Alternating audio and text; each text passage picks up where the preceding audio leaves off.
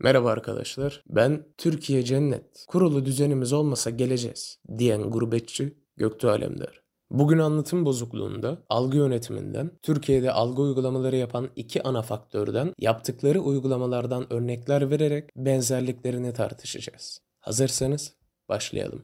Kötülere acımak, iyilere zulümdür. Zalimleri affetmek, mazlumlara zulmettir. Dede Korkut. Genelde insanımızın belli başlı alışılagelmiş davranışları mevcut. Mesela bir dükkana girdiğinde selam vermek, çıkarken kolay gelsin demek, yakın bir arkadaşınızı gördüğünüzde hızlıca sarılmak, kolay bir şekilde reaksiyon göstermek. Yani sıcakkanlı bir milletiz. Ee, burada bunu demek istiyorum. Çok fazla detaylı örnek verip uzatmayacağım. Sıcakkanlılığımızın vermiş olduğu yetkiyle hızlı ve samimi iletişim memleketimizde pek ala gelişmiş. Fakat bu hızlı ve samimi iletişimi oldukça kolay bir şekilde menfaatlerine göre kullanmak kullanan bir takım gruplar ve örgütler mevcut. Güzide halkımız maalesef okumaktan, sorgulamaktan ve sormaktan mahrum bırakılmışçasına karşısına çıkan ögeleri, kişileri çabukça benimsemeye ve inanmaya hazır. Bu kadar çok dolandırıcılığın olması bile bu gerçeği gözler önüne seriyor. İkinci bölümde de bahsettiğim saygısızlık endişesini kullanarak sizi ayırmaya çalışan yönetimler burada da sizin samimiyetinizi, yeri geldiğinde vicdanınızı kullanarak sizden yararlanmaya çalışıyor. Bunun Türkiye'de sayamayacağımız kadar çok örneği var. Bunların hepsini anlatmayacağım. Çünkü muhtemelen benim de bilmediklerim vardır. Ama özellikle sistemin nasıl çalıştığını anlatmak istiyorum. Ardından birkaç konunun üstünde durup bu bölümü bitireceğim. Genellikle kullanılan iki yöntem var. Birincisi kontrol mekanizmasını elinde tutan kişilerin yaptığı yöntem. Karayı aklama. Dikkat edin parayı değil, karayı aklama. Basit birkaç örnekle açıklayalım. Zamanın Beykoz Belediye Başkanı Murat Aydın'la bir Türk esnaf arasında geçen bir diyalog bu. Belediye Başkanı esnafları ziyaret ediyor, dertlerini falan dinliyor. Esnaf abimiz diyor ki Suriyeli karşıma dükkan açtı, ne ruhsat var ne izin var. Murat Aydın cevap olarak sen Resulullah'ın ümmetisin, öyle bakmayacaksın diyor. Esnaf abimiz de ya adam kaçak sigara satıyor sen hala Resulullah diyorsun diyor. AKP hükümeti şaşırmadığımız gibi kanunsuzluğu din ile örtmeye çalışıyor. Bir diğer olay da korona zamanında zamanın bakanı kendi şirketinden devlete dezenfektan sattı ve bundan oldukça kar etti. Bunu savunurken dediler ki devletimizin ihtiyacı vardı yok mu deseydik. Bu yapılanın hiçbir etik değere uymadığını, kanun dışı olduğunu ve Türkiye'de toplam 63 tane firmanın dezenfektan ürettiğini hatırlatmak isterim. Bildiğiniz gibi yaz aylarında ülkenin dört bir yanında başlayan ve yüksek derece ihmalkarlık sebebiyle büyüyen yangın zamanında malum belediye başkanı çıkıp yanan evlerin yeniden yapılandırması ile ilgili politikasını anlatırken insanlar keşke bizim de evimiz yansaydı diyecek dedi.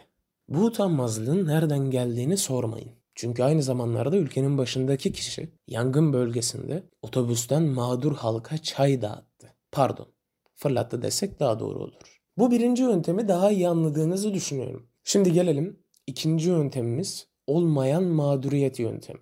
Bu yöntem genelde azınlıklar, dışlanmışlar veya küçük muhaliflerin kullandığı bir stildir. Bizde en çok örneğini görebileceğiniz yer HDP'dir. Yine örneklerle açıklayalım. Bir gün sosyal medyada gezinirken bir video gördüm. İnsanlar hashtag müzik özgürlüktür, işte Kürtçe müzik susturulamaz, ırkçılığa hayır falan filan yazıp bu videoyu paylaşıyorlar. Video çok kısa 10 küsur saniyelik bir şeydi. Tam bir çocuk elinde gitarıyla Kürtçe bir şarkı söylemeye başlıyor. Ardından bir tane dayı kafaya tekmeyi koyuyor. Yaklaşık iki gün boyunca gündem oldu bu video.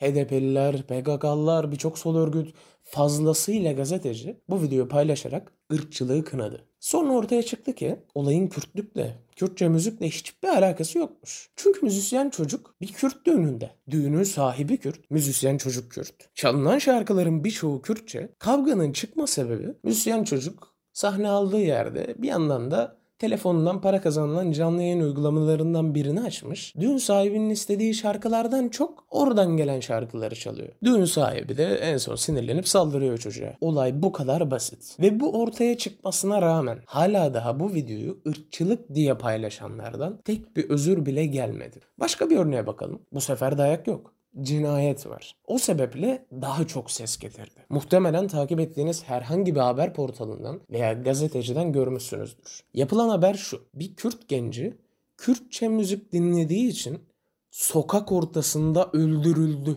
Manşete bak anasını satayım. Üf!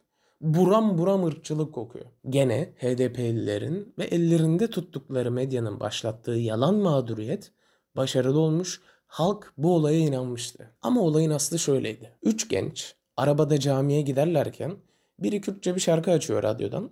O sırada da ezan okunuyor. Diğeri arkadaşına müziği kapat, ezan okunuyor diyor. Diğeri de sen benim dinimi mi sorguluyorsun sana ne lan falan diye karşı çıkıyor. Tartışma büyüyüp biri birine bıçağı saplıyor. Çocuğu ölen baba cenazede gelen gazetecilere bile bu gerçeği anlatsa da bazı salaklar sen para aldın yalan söylüyorsun diyor. Niye? HDP öyle demedi çünkü. Ulan adamın çocuğu ölmüş ama HDP ne dediyse o. Umarım iki yöntemin nasıl uygulandığını aktarabilmişimdir. Bu yöntemleri Türkiye'de uygulayan iki ana faktörün yani AKP ve HDP'nin yöntemleri farklı olsa da ortak değerleri bir hayli fazladır. Genellikle iki taraf da Atatürk'e düşmandır. Bir taraf onu Müslüman değildi, masondu, bilmem neydi diyerek suçlarken diğer taraf halkımızı öldürdü, foşik diye suçlar. İki taraf da Şeyh Said'i sever. Bir taraf ne güzel şeriatı getirecekti. Allah dostuydu derken diğer taraf ne güzel Kürdistan'ı getirecekti. Ne büyük Kürttü der. İki taraf da Türk milliyetçilerinden nefret eder. Biri milliyetçiliği ayaklar altına aldığını iddia eder. Hepimiz Müslümanız, bölücülük yoktur der. Diğeri biz de bu vatanın sahibiyiz. Türk yok. Türkiye'li var. Kafatasçılık yapmayın pis foşikler der. İkisi de mültecileri savunur. Birisi gene Müslüman kardeşlerimiz derken diğeri her ırktan insan burada yaşayabilir. Irkçılık yapmayın burası özgür bir ülke. Foşik TC der. Zamanında Dede Korkut ne güzel söylemiş. Hain içeriden olunca kapı kilit tutmaz ol. İlerleyen bölümlerde iki yönteme de daha detaylı olarak değineceğim. Buraya kadar dinlediğin için teşekkür ederim. Eğer bu yayında konuştuklarımla alakalı fikirlerin, düşüncelerin, yorumların, tartışmak istediğin bir şeyler varsa bana Instagram'dan yazabilirsin. Bu yayını beğendiysen sosyal medyada paylaşarak destek olursan çok sevinirim. Ve eğer daha fazlasının gelmesini istiyorsan anlatım bozukluğunu dinlediğin platform üzerinden takip edebilirsin. Görüşmek üzere. Kendine iyi bak.